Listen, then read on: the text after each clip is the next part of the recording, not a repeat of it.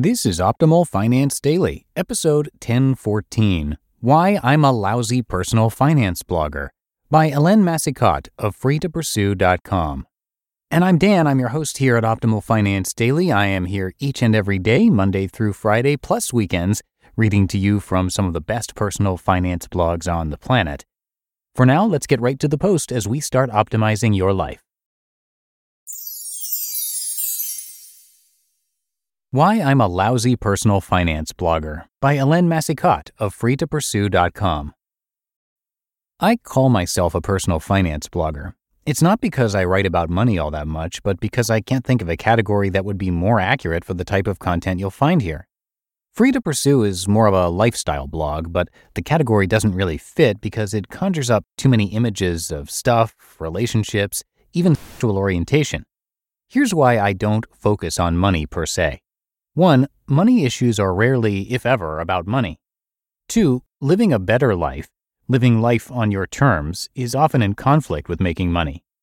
3. Living a rich life is not highly correlated with living a rich lifestyle. These three tenets are so fundamental that they merit further exploration.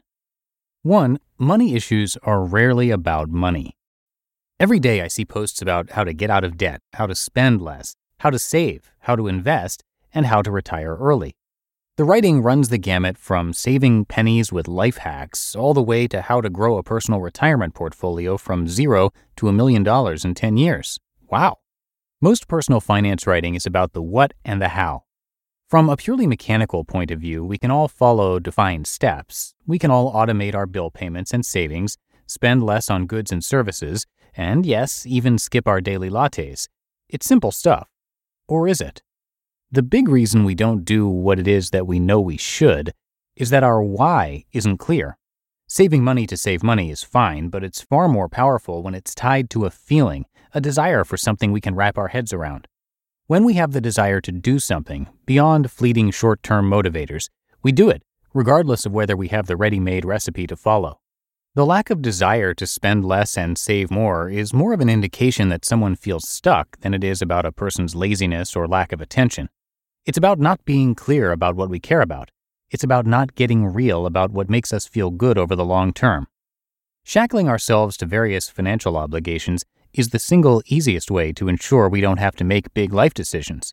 The more of our paycheck that goes towards a home, one or more cars, credit cards, and other monthly obligations, the more we close off dreaming about what options we might otherwise entertain.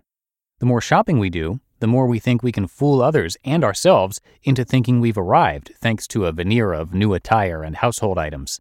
The more stuff we have and the more short term commitments we need to tend to, the less time we have to spend facing the reality of how we might want our lives to be different. Stripping away all the noise, all the stuff, helps us get real about why we've built a complex, busy world around us. It makes us take a look at our lives, at whether or not what we do and what we spend money on is in line with what we really want out of life. When we're clear about what really matters, we start shedding obligations. We start saying no to what's not essential. We redirect our efforts towards the life we want to build as opposed to focusing on what others want from us. And when we do that, desire emerges because we want it to. We spend less because we care more about how we spend time than money. We reduce our debts because we want more flexibility around how we allocate every dollar we earn. We save for emergencies because we don't want to get distracted by short term shortfalls. And we save for the long term because of how it feels to know we're planning for the future. The reality is that, except for those in the most dire circumstances, overspending and lack of savings has more to do with our own fears and perceived inadequacies than it does insufficient earnings. 2. Living a better life conflicts with making money. The biggest lie society tells us is that living the good life is about maximizing our earning potential. It's the lie that makes it possible for corporations to offer ridiculous salaries for soul sucking, meaningless work. Soul sucking work, by the way, is any type of work that makes you feel you need a shower when you get home. Work that requires you to tell yourself that you're just doing your job because the policies you need to follow aren't in line with what you know deep down are the right thing to do. Earning potential is what keeps us from making a career change we know would make us happier and more fulfilled. It's what keeps us working for more years than we need to, thanks to golden handcuffs. It's even what will keep parents from making the decision to stay home because of what the absence from the workforce will do to their promotability.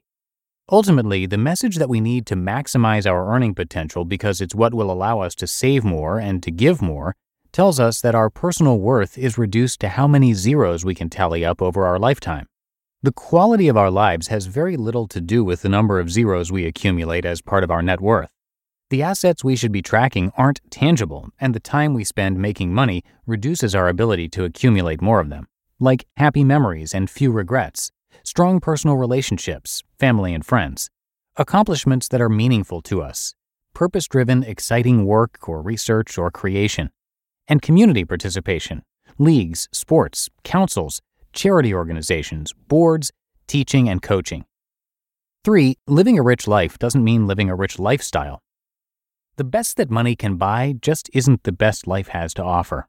What's truly priceless can't be bought, like loving and feeling loved, awe inspiring sights such as a mountain range or a sunset, health and vitality, gratitude, fulfillment, and joy. Ironically, our ability to notice and feel the best of what life has to offer is hindered when our attention is redirected to the superficial that we're taught to value. Living a rich lifestyle is complicated. The more stuff we have, the more our stuff owns us. The more stuff we have, the more decisions about our stuff we need to make storage, usage, maintenance and repair, upgrades, accessories, etc. Making decisions about our stuff and making time to use our stuff takes time and attention away from what matters in the long run. I won't deny that shiny new things are fun to buy and to have, and we should enjoy having them in our lives, as long as they don't lead us to make choices that take us away from leading the type of life dreams are made of. Our dreams, anyway. So there you have it. My fixation on the why keeps me from talking a whole lot about the what and the how of money management. And if that makes me a lousy personal finance blogger, I'm okay with it.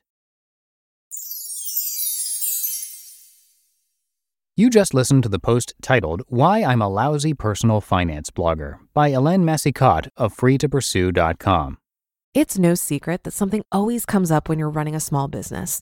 It's time to take the pain out of payroll benefits and HR and put the joy back in running your business with Gusto. Gusto's payroll and HR services can make it a little easier. Gusto was designed for you, the small business owner. They take the pain out of running a business, automatically calculating paychecks, filing payroll taxes, setting up open enrollment. Gusto does it all. Want more?